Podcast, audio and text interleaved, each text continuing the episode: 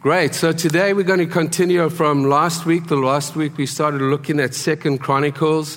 I don't want to go backwards too far, but I will do a little bit of a, a, a, a recap there. And we started looking at a key scripture for revival. Paul mentioned a bit of Second Chronicles earlier on. And um, so here's a bit of a re- recap of the context for those who weren't here. We see this, and uh, Paul just mentioned that, Jonathan, uh, that Solomon had just finished building the temple. Uh, the nation came together in unity for the dedication of the temple. And as uh, Solomon uh, begins to pray, an amazing thing happens. The presence of God comes down in such power that, uh, and fire came down from heaven. This is uh, in the Word of God. This is not an exaggeration and the priests could not stand. They fell on their faces. You know, interesting thing about when the presence of God comes, we don't normally fall backwards, we fall on our faces. Uh, and uh, they were there. And actually, what happened out of that it, we see that the glory spread from out of the temple, and people in the streets begin to fall on the ground and begin to worship God. And that has happened not only in the Word of God, but if you listen to revivals that have happened over the centuries, you will read of stories how the presence of God will move in such power that people just would, where they are in this city, in the nations, uh, begin to worship God, whether they understood it or not, as the Holy Spirit and the fire of God came down. Um, I'm glad we sang that song. And after this, this um, dedication, the Lord appears to Solomon and lays out the prerequisites for national revival. And that's what we want to list. This nation and the nations of the world need God. How many of you know that? A change of political parties is not going to heal a nation and uh, I don't not political at all. Uh, God says we to pray for our leaders. So whoever's in power, we need to pray for because if, if we pray for them and they do well, it goes well with us. Amen. Amen. But he says this uh, to to uh, in two Chronicles seven, 13 and fourteen. He says this to Solomon. He appears to Solomon and says this: When I shut up the heavens so that there is no rain, or command locusts to devour the land and send a plague amongst the people. So, in the context, then, this is an agricultural society. Yes, they had some cities, but they didn't have irrigation systems. They didn't have uh, transportation that we have. They couldn't get um, food from Brazil when they had no uh, food in Canada. So they were totally dependent on rain and agri- agriculture and all of that. And so this was a national economic crisis. And we have different ones, but it's a similar thing. But it was caused as God shut the heavens over the nation. But he says this You are the answer. You, my people, Oceanside, you are the answer together with all the other Christians. Because he says, If my people, that's who's my people here? We are. We are. There we are. Can I see a hand? who are called by my name will do four things. Just four things. Will humble themselves, will begin to pray, will seek the face of God, and repent and turn from our wicked ways. He's talking about the church. That's us. And he says, if they do that, his people, then I will hear from heaven and I will forgive their sin, and I will heal their land. We see, clearly see that revival begins in the house of God. And that the healing of a nation is not physical or political, but it's spiritual. And we see, as, as we see, and as we see, humility is the gateway to the kingdom. Jesus said this unless you become like a little child, you will not humble yourself and become like a you will not enter the kingdom of heaven. There's a big difference between being, being childlike and childish. Big difference. But when we become like a little child, childlike, where our total trust is on our father and mother. When we trust God like a baby would need to trust, babies don't get up in the morning or little kids wondering uh, where their food's going to come from, especially in this beautiful nation. They trust their parents and so on. And God is talking about us understanding that He is the giver of all things. And He says this uh, uh, you see, humility is the gateway, and true humility drives us to our knees as we're reminded, as Jesus said, He's in the upper room with the disciples, He's about to be uh, convicted and crucified. We're going to be talking more about that as we get closer to um, Good Friday and so on, and Easter Sunday. And uh, he, he, he speaks about him being a vine and us being the branches. That we, to, we are to be bear fruit on those branches. And we know that if we cut a branch off from a vine, how many of you know there's going to be no fruit? It's going to die. And he says this as this, and he reminds us that I'm the vineyard, and apart from me, you can do nothing. Humility also calls us to seek his face and not his hand. And I've been listening, I've been meditating on the scripture since we were away on holiday, and, and, under, and me beginning to realize more and more how much of my prayer is about God's hand. God, can you help me? Can you do this? Can you do that? The church, the city, the nation, myself. And often I can pray for a long time without really seeking the face of God. And we see people like Moses, and we're going to look at that a little bit, how they did that and, and the relationship they had. It's not that we shouldn't ask for what we have, but what it is, is the seeking the face of God draws the presence of God and the anointing of God in our lives. And if we, the next thing is repent. Humility is also the gateway to repentance. Humility is the key. Because why would I repent? Why would I pray? Why would I seek his face if I could do it all myself? And so it's the gateway. And we see in verse 15 that it tells us when we do this, when we do those four things, just those four things, go and read it. He says this Now my eyes will be open and my ears attentive to the ears, to the, to the prayers offered in this place. And St. Augustine, speaking of this passage, writes, can we get that um, quote up there? Is it possible? Sorry, I should have asked you earlier. Don't worry if you can't. It says, In the spiritual life, there exists a fundamental prerequisite for relating to God. If there's any single key condition for spiritual awakening, it would be the virtue of humility. In fact, it is in, fa- in fact a quality from which all dimensions of revival flow. Humility is the foundation of all the virtues. Hence, in the soul in which this virtue does not exist, there cannot be any other virtue. Can one repent of sin or receive salvation without humility? No. Can one develop in character and love and, and be reconciled to others without humility? No. Can one truly worship the Lord in spirit and in truth without humility? No. End quote. You see, this is why humble people pray, and we see it right through the Bible and, and, and, and many people. I love so many people in this church that when we travel and will text us, say, We're praying for us, and nobody else knows about it. But it's such a, it's such a um, boost of faith when we get a prophetic word or prayer from uh, when we're in another nation and understanding that we have people praying for us.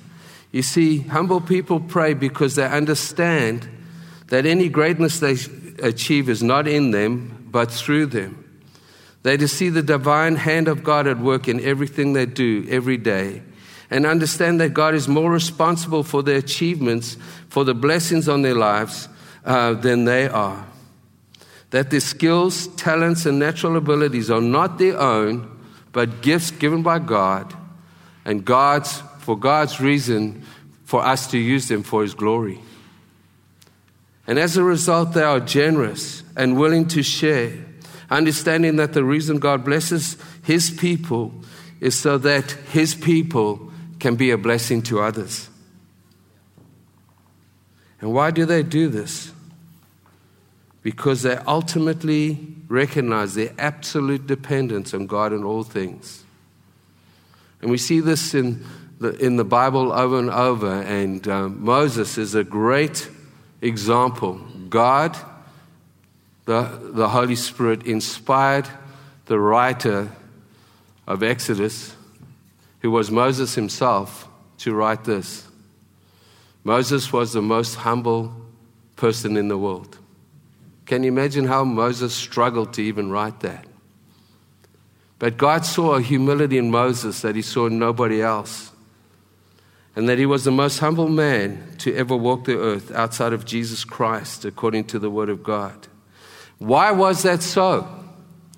It was because he knew that without God he could not accomplish anything of eternal value. And this dependence on God caused him to intentionally make and spend time not seeking God's hand, but seeking his, his face. And out of that relationship, he had some amazing conversations with God. And we see this in Exodus 33. Moses uh, verse 7 to 21, it says, Moses used to take a tent and pitch it outside a camp some distance away, calling it the tent of meeting. This is an incredible thing. We, Deborah and I, lead a church of a couple hundred people and so on, and it's busy, and it's busy. Moses was leading over a hundred, uh, over a million people.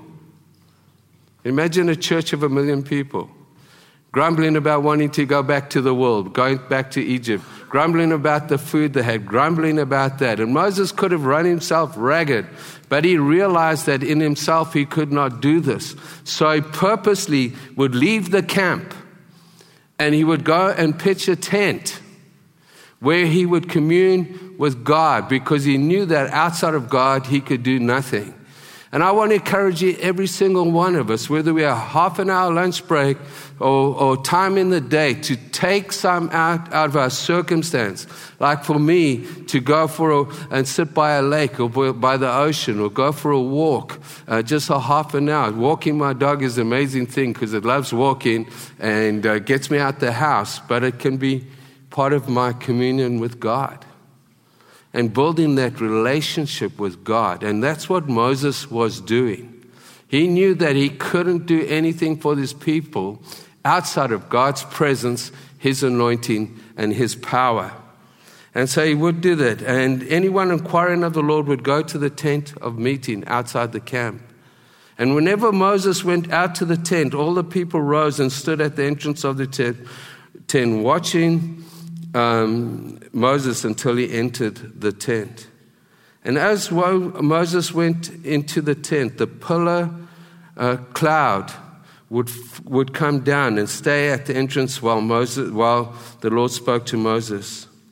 And whenever the people saw this, saw the pillar of cloud standing at the entrance of the tent, they all stood and worshiped God, each at the entrance of his tent. They saw the anointing come down upon Moses, and that encouraged them to pray too. That encouraged them to seek the face of God. And they would stand and worship before their tent too. And here, this is amazing thing. The Lord would speak to Moses as a man speaks to a friend. God wants to be our friends. It's very hard to have a friendship with, with someone, even, even like me, who may as just, God, can you please do this? Can you do this? Can you heal me? Save me, this person? And thank you very much. God bless my day. Friendship is a two way conversation. Isaiah 33 says this Jeremiah 33 says that if you call unto me, I will answer you and show you great and unsearchable things you do not know. Jeremiah 33 3 is God's telephone number. Put it in your phone. Call unto me. But what happens often when I, I read that, that little scriptures, often I call and then I put the phone down. I don't give him time to speak. I don't give him time to answer. I don't spend time in his presence so that he can show me the great and unsearchable things that I do not know. We have, all of us have those things in our lives. The nations have that, churches have that. And it's when we're in His presence and, and as we worship Him, He begins to speak back. Some, I've never heard the audible voice of God, but God speaks to me in my heart. Even planting this church, coming to Canada, not knowing one Christian in this nation, I came not because it was a good thought, but because I knew that I knew that I knew that God had called me. And when you know in your knower, what do you do? Sorry? Oh, yes, Deborah says I knew her and the kids, so yeah.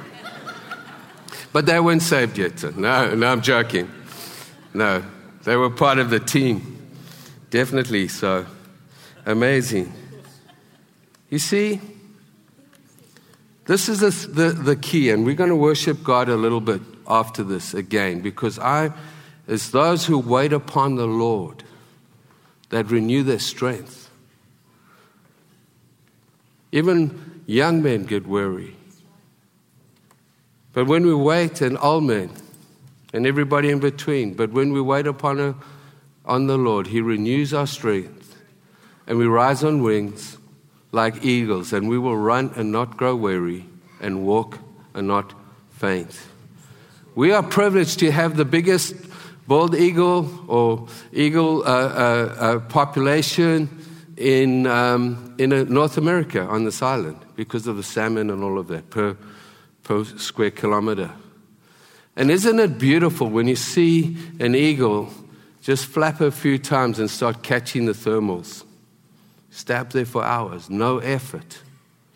On wings like eagles, no effort, just soaring and giving, getting a perspective from heaven and not from earth. And that's what God, where we could be like a pigeon or a crow just flapping around, blah, blah, blah, blah, blah, blah, blah, uh, trying to do things. But God wants us to rise up on wings like eagles. He wants to change our perspective. And that's what I want to speak about. You see, our perspective of who we are radically changes when we see and experience the glory of God. One of the things that changes that we truly understand that He is God and I am not. That's a good perspective. That He is God, He is holy, He is to be worshipped. And we see this in the life of um, of Isaiah. Amazing prophet. Come to warn the nation to repent and turn. Unfortunately, they didn't. And we know what happened. But he tried his best. And we see in the first five chapters, there's a lot going on there. But one of the primary focuses of his message was Woe to you dirty, rotten people. Woe to you. But in chapter 6, it's an amazing thing. Something radically happens in his life as he has an encounter with God and he is totally undone. Isaiah 6 1 to 8, it says, In the year King Uzziah died, he's obviously worshiping God, he's, and he has the Spirit, and he sees, he literally sees the Lord, high and exalted, seated on a throne, and the train of his robe filling the temple. Above him was seraphim, with each, each with six wings. Two with wings they covered their faces, with two they covered their feet, and with two they were flying.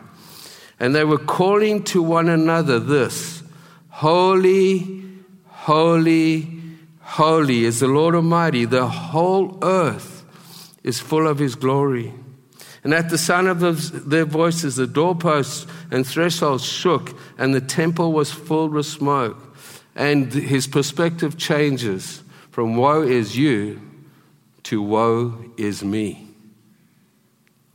He sees himself and his, his unrighteousness in the context of a righteous God. And this is a very humbling experience for Isaiah. And it turned away, although he still warned and though he still uh, spoke very strong words to Israel, his heart had changed. You see, many of us say, if you do that, you're going to die, or whatever it is. We will maybe not say that, but it's not with compassion. You know, if you carry on that way, man, you're going to, that's going to kill you. But it's your deal anyway. It's not my deal. But when we have compassion, we want to see them set free. And what Isaiah turned in his heart, I believe, is that instead of just judging the nation, he was almost, in a sense, pleading with the nation because he wanted to see them um, restored. And he says this I cried, and he says, For I am ruined. I'm a man with unclean lips, and I live amongst a people with unclean lips. And my eyes have seen the Lord Almighty. Then one of the seraphim flew to me with a live coal in his hand, which he had taken with tongs from the altar. And with it he touched my mouth. This is the grace of God. This is now God healing, restoring. This is like when we come and confess our sins towards to God. Uh, and it says that he is faithful and just to cleanse us. So he's cleansing Isaiah. This is under the old covenant. And he says, and from all impurities. When we confess our sins, 1 John 1 9, he is faithful and just to cleanse us from all our impurities. But we need to acknowledge them and we need to know that they're there. And he says, He touches this, and you see this. Your guilt is taken away and your sin atoned for. Under the new covenant, we can come into the presence of God daily. We can ask for, confess our sins, ask for forgiveness, and our guilt is taken away. You see, sin was dealt with on the cross. When Jesus died for our sins 2,000 years ago, we weren't born, but he died for our sins. So, in a sense, at Calvary and the finished work of the cross, our sin, past, present, and future, was paid for. So, when we come to God and we serve, He, he and we repent, and He forgives us of our sins, uh, and so on, that does not mean we shouldn't confess our sins to, to God. Because to me, confession is for my, to cleanse me from my guilty conscience as I give them to God. And he says, paid for in full, paid for in full. It wasn't paid for when I did that, it was paid for when Jesus died on the cross. But I need to confess it. I need to be cleansed from a guilty conscience. I need to be cleansed from the things I'm doing. And so, in a sense, I'm, I'm applying the finished work of the cross in my life when I do that. Amen? Amen. And he says this, and he touched my mouth and he says, Your guilt is taken away. Then I heard a voice of the Lord saying, You see, God is always wanting his people to go and be his salt and light. That cry of who will go and who has sent me has gone for all eternity. He's looking for a man and a woman to stand in the gap. He's looking for people that will do what Roberto's doing, but in their thousands. So this nation is not um, uh, served only by social services, but so there's so much increase and so many people helping people and, and being God and being sent into those dark places shining light that the nation and the people can see the church of God that He dreamed of and who we're supposed to be. Not people meeting on a Sunday uh, in a gym or in a cathedral and doing our thing the rest of the week, but we come in on a Sunday to be encouraged by one another, to be spurred by one another towards love and good deeds. And we're supposed to go from here full of that love and full of that humility and tell our stories. Tell our stories. I once was dead, but now I'm alive. The best thing I can do to people when they come to me and I see that they might be a little bit embarrassed of maybe what they've done is to tell me some of them, some of the things that God's forgiven me from. It's humbling, but it creates a place. I can trust this person. And I tell you, I want to tell you something. If God, eh, like I said last week, and I want to repeat it, unless it has to do with children, unless it has to do with children, there should be, for me, confidence when people speak to us. Confidence, they need to know that. Now, that confidence doesn't mean that there isn't consequence, because sin has consequence. And we mess up uh, forgiveness and consequence. I've done this really bad thing. I, I want to tell you, I killed this guy or whatever it was. I, I stole this and so on. And I say, man, God can forgive you. God forgave a thief on the cross. He can forgive you. But you now have to do the time. You now have to work out the consequence. And why is consequence important in the kingdom? Because in Hebrews 12 it says God disciplines those he loves. And how's the biggest way he can discipline us? Consequence. Because when we walk through, we say, I, God, by your grace, I never want to do that again. When there's no consequence, things go crazy. People get out of jail after three years of murdering somebody. Well, why is the murder rate go up? And so the context is yes, we need to be a people that, that share and express the love of God into these people that He sends us to. And getting back to that, Isaiah uh, 2 Chronicles 7.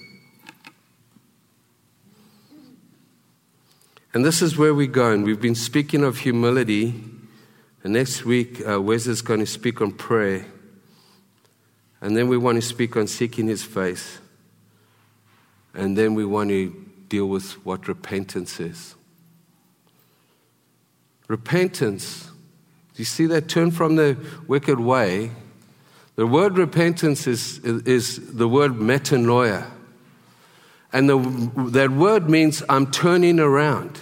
So I, I'm, I, I'm a child of God and I, I lose my way and I begin to walk away from God. And all God is says, confess that and repent it and turn around, turn back to God and turn from our wicked ways. So repentance is not a bad, dirty word. The enemy wants us to think that. Repentance brings freedom. Repentance brings liberty. Repentance brings healing. The enemy works in dark places, in the caverns of our heart, and all of this.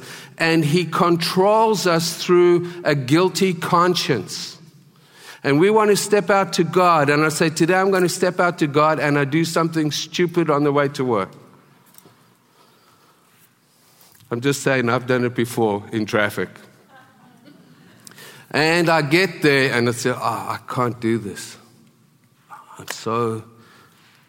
God says, just repent and do the things you did at first. Repent and do the things I've called you for. You see, that's what breaks the power of sin. What breaks the power of sin is when we are honest with each other.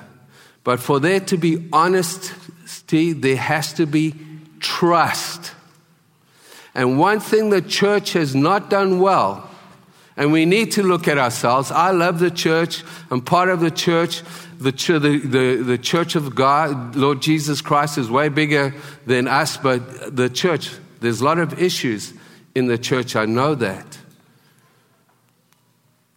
But we, the church, have to be a place where people feel comfortable that if they come to you, Jimmy, or to Paul, or to Russ, or to me, and they pour out their lives, it's not going to be spread all over Facebook, the internet, or even the religious way of spreading gospel is saying, hey, let's pray for Mike at the prayer meeting or on Sunday. Do you know he did this this week, but we're going to pray for him. Mike walks in and everybody's like, no. We pray. We humble ourselves. We take the logs out of our eyes and we help them take the speck out of theirs. If we can get that right in humility and we begin to pray earnestly, and we begin to seek the face of God, the presence of God, as is happening in this place, God will heal the land. And it's not only us. I'm sensing this and speaking to people all over Canada places. There's a sense of a hunger and thirst for righteousness in the church. But when the Holy Spirit is revived, the enemy also is revived. And he comes with guilt, condemnation, accusation, because he wants to contain our effectiveness. And if this is the effectiveness of Oceanside, the stage, this is Nanaimo and maybe the island, we've got a bit of effect in this place. If this is it, and we come now and we say, Do you know what? We want to advance the kingdom. We want to step out of this box like Roberto and them, and we want to start taking back the ground. What does the enemy? He begins to roar like a lion with accusation of that, and we get back in our box. And all of a sudden it's peaceful again. And we say, Oh, this must be God. I'm so happy and peaceful again. We get up again, all hell breaks loose. And we need to identify that. And we need to understand that we are wrestling not against flesh and blood, but principality and powers. And we need the armor of God, which means that we're at war. There's a war going on between the kingdom of light and the kingdom of darkness. The beautiful thing about light, the beautiful thing about the kingdom of light when you switch on a light or shine a light in a dark place, darkness does not argue with you, it just goes. You don't switch your, your light out at home and the light comes out, okay, God, darkness, get out the door. It just flees. There's no comparison to the power of God. The, the enemy is a created being. He's not omnipresent, omnipotent, uh, omniscient and all of those things. He's also, he's like that crow with the wings. He's got a flap here and everywhere, and he's got this, whereas God is all where everything. This is not like Star Wars, an epic battle of two equal forces, good and evil. No. Do you know when the enemy, and I like to say this, when, God, when the enemy reminds you of your past, you start reminding him of his future. Because when he's thrown in the fiery pit of hell, when he's thrown in there, God just sends an angel. He doesn't say, okay, let's get all the armies to get this dude. Go and read it. He doesn't even tell us who the angel is. He said, okay, his time's up. Chuck him in. Gone. Singed for all eternity. We have power. We have authority. We have anointing. But the barrier to that is pride.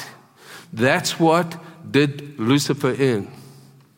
The barrier is pride. But when we humble ourselves and we begin to do this, loving and caring for each other, creating safe spaces for people to be vulnerable, creating places where the Holy Spirit and the presence of God can do. Because I tell you what, one minute in the Shekinah glory of God, like they were, is worth a million years of counseling you are set free. And whom the Son sets free is free indeed. Amen?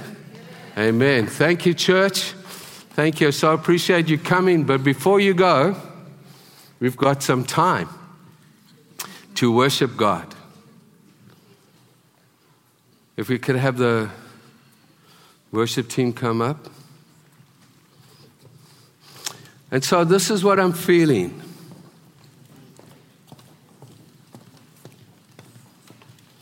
In Ezekiel,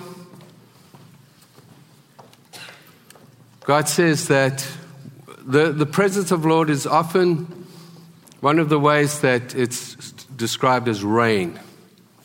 Rain. It's fire. It's light. It's His presence. But in Ezekiel, around about 30, I, I forgot in the actual passage, um, chapter, but in Ezekiel, Ezekiel is speaking to a nation that is calling to repentance. He's warning them. And lots of bad stuff going on in the nation, lots of bad stuff in that time. But in the midst of, the, of, of this this book and of what's going on there, God interjects and wants to pour out his grace. And he basically says this Come to me, basically stand before me, and I will sprinkle clean water on you, and you will be cleansed. Come stand in my presence. Not only will I do that, if you humble yourselves and come to me, I will remove from you a heart of stone and give you a heart of flesh. Many of our, hearts are hardened by, we've been vulnerable and we've been used and abused, or we've been through trials and where is God and why and all of this kind.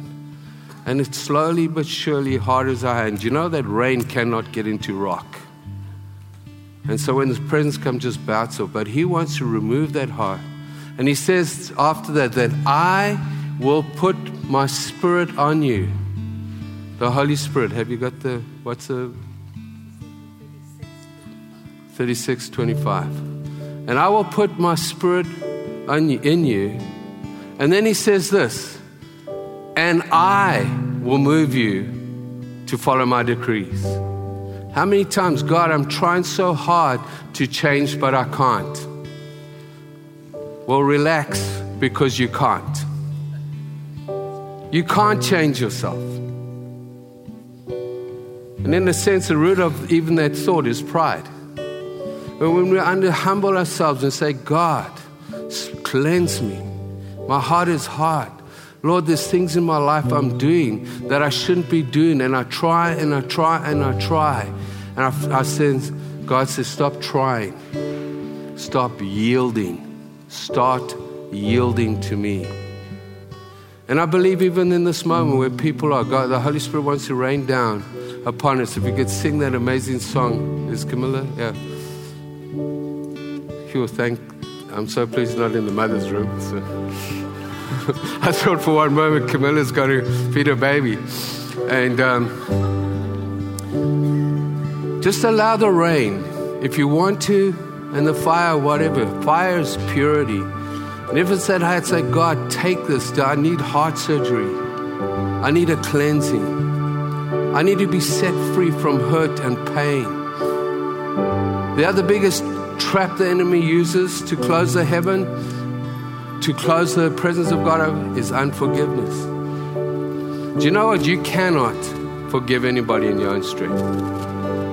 But when we start to understand how much God has forgiven us, how much God has done for me, a wretched sinner, and I see like, I, woe is me. I'm too is this man of unclean lips. And now my eyes have seen the glory of the Lord, and God comes and cleanses him and his sins are atoned for. Only God can change your life. Only Jesus is the only answer. And we need to yield to that and stop trying. And instead of try, trying harder, spend more time with Him in a walk. You know what, David, the great, the amazing thing about David is in some of his Psalms, it sounds like he's a little bit schizophrenic. Lord, I love you, your mercy. But God, kill these people. And God, I, you know, and, and he, then he, he sins and he does all of these things. And you know what the Bible says in the book of Acts? Paul speaking of David, it says this I found in David, the son of Jesse, a man after my own heart. God loves honesty. And David was honest, but afterwards said, God, forgive me for saying that. And it would just go on again and on. He had the heart God loved him. God loves that. So let's stand now. I'm just going to pray over you. And if you want to sing, great. But if you just want to stand here, I want to say this too. If you have, don't know Jesus Christ as your Lord and Savior, He is the only answer. I discovered that many years ago, and I would love to pray for you. If you'd like to know more about Jesus, uh, if you're struggling, I just say what I, I do when I'm overwhelmed is I just open my hand and I see myself standing before my dad in heaven, before the throne, and I see myself putting all that junk on his lap, giving it to him. And I always see In my mind, I've never seen God like Isaiah, but I just sense the presence and the, the joy of God. Give that stuff away today. Humble ourselves. Seek His face. Repent. So that times of refreshing may come in the house of God.